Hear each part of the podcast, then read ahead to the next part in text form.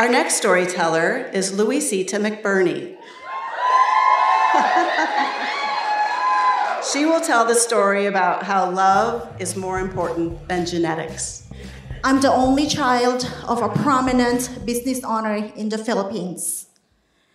I never had the opportunity to meet my birth mother.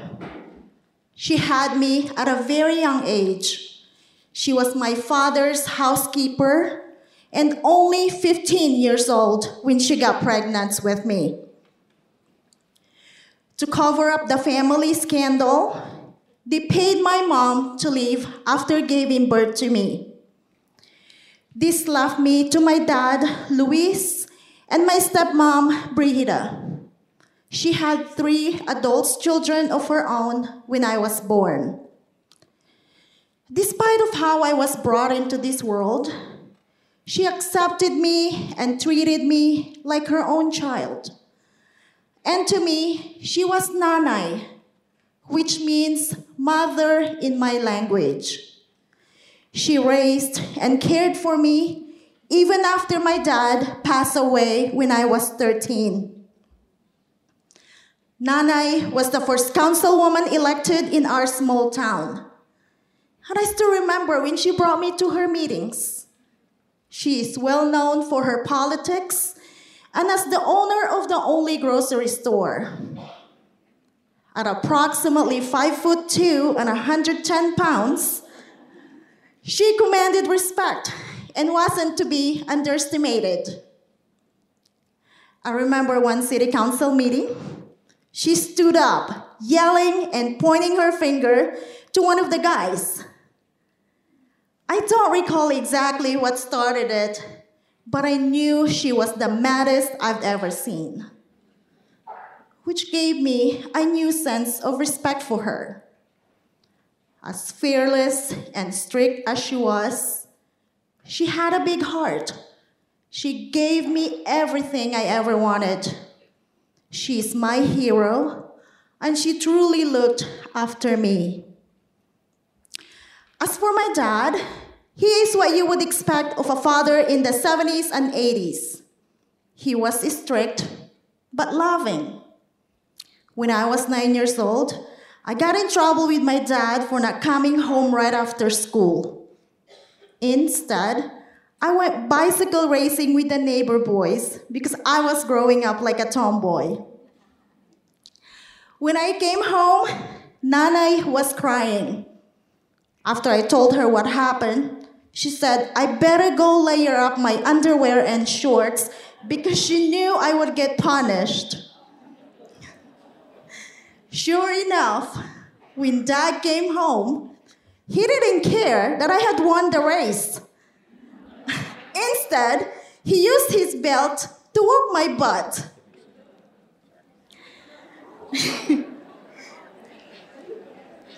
Thankfully, that was the one time that ever happened.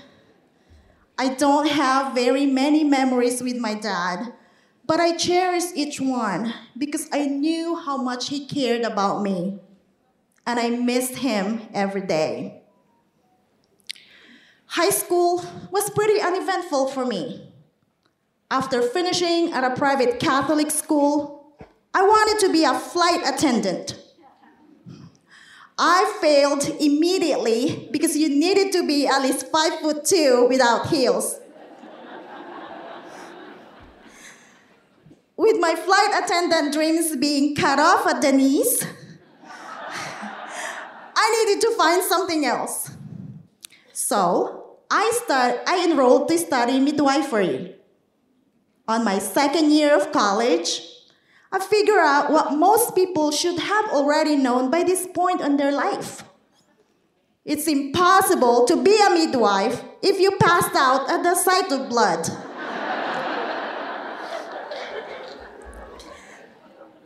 this is where my story takes a sudden turn.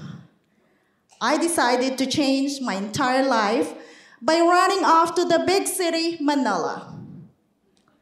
I started working as a sales clerk at the biggest shoe mart there. Then I was hired as an office worker at a bus company.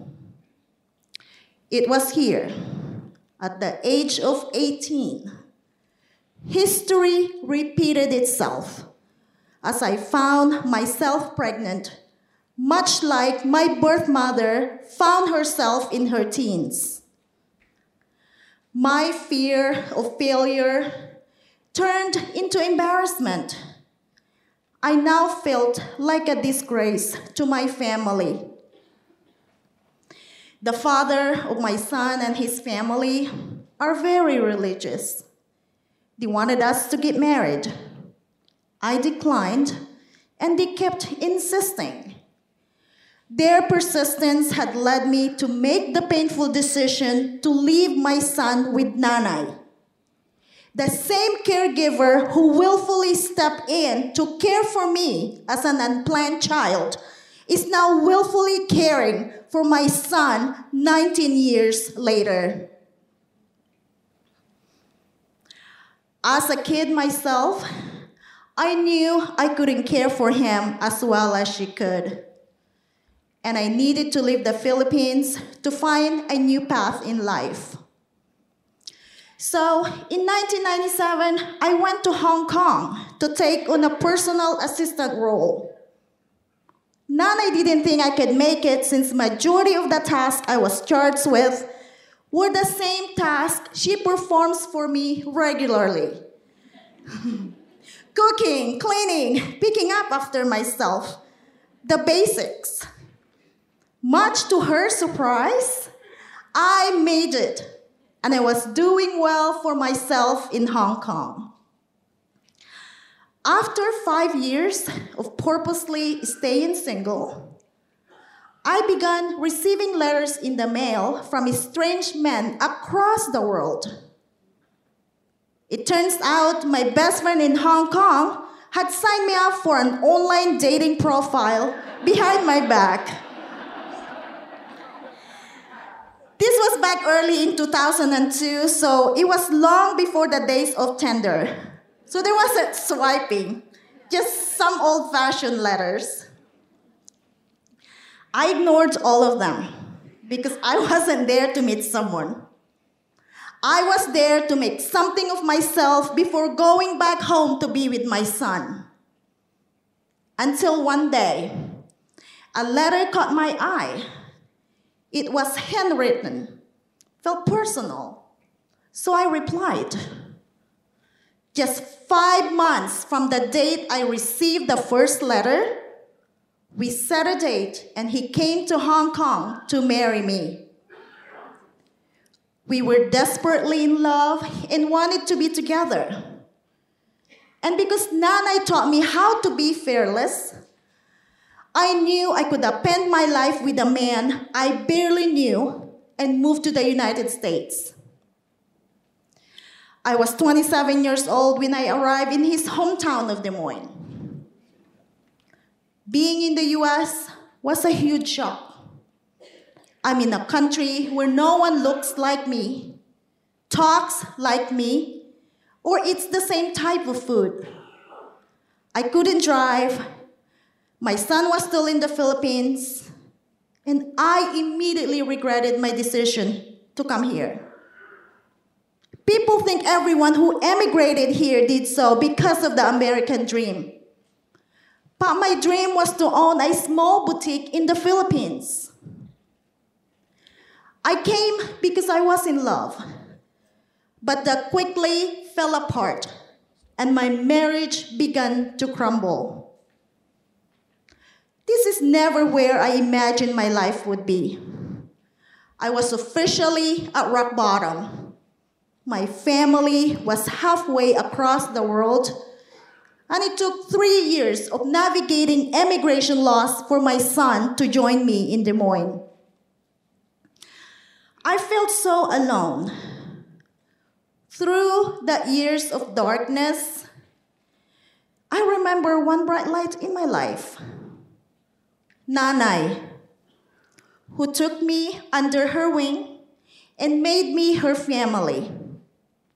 Even though we do not share any DNA, and even though we may not be related by blood, I did inherit her height and much of her drive to succeed. So I started my own family. I volunteered at various nonprofit organizations, was given opportunities to serve on various boards. This ultimately led me to founding the Filipino American Society in 2013.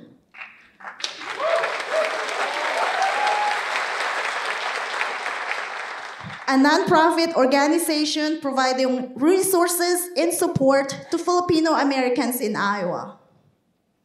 My initial goal was to have a place for the newcomers to go to have a place to go to feel welcome when they arrive so they wouldn't feel alone, just like when I did. Sadly, Nanay passed away in 2013.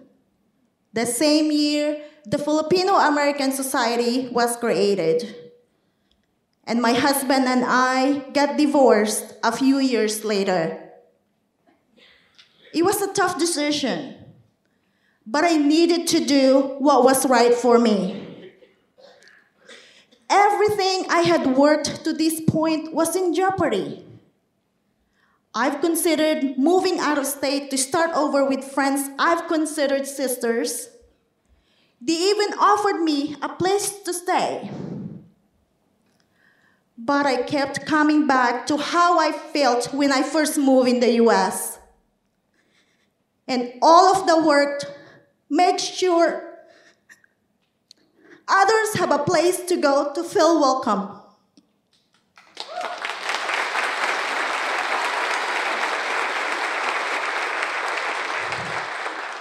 It was then I realized I couldn't leave my Filipino American Society family behind because this is where I belong.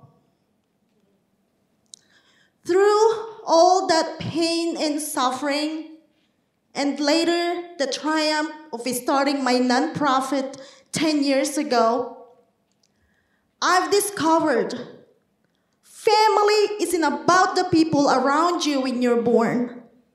It's about the people you can be most complete self around. My family still wasn't complete though. My divorce had left a void inside of me. I felt if I was going to do this marriage thing again, then it had to be with a perfect partner. Which is why I created a checklist. yes, a checklist of things that would make a perfect man for me. He couldn't be younger than me, have his school age children, or be into politics. Shortly after, I met Larry McBurney, someone who failed all of those criterias.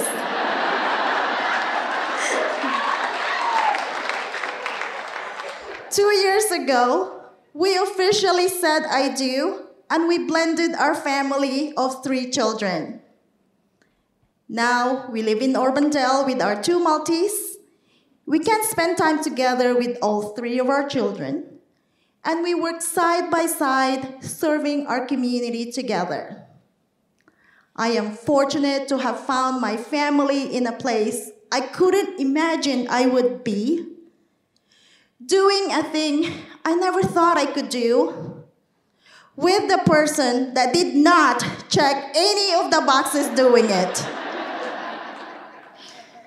and I could have not done it without my nanay making the decision to make me her family 48 years ago. Although Nanay is not here anymore, she will always have that special place in my heart that no one can ever replace. I strive to be that amazing person like her every single day. And I'm grateful for all the lessons she taught me that shaped my life to have the family I have today. Thank you. Thank you so much, Luisita, for telling us about your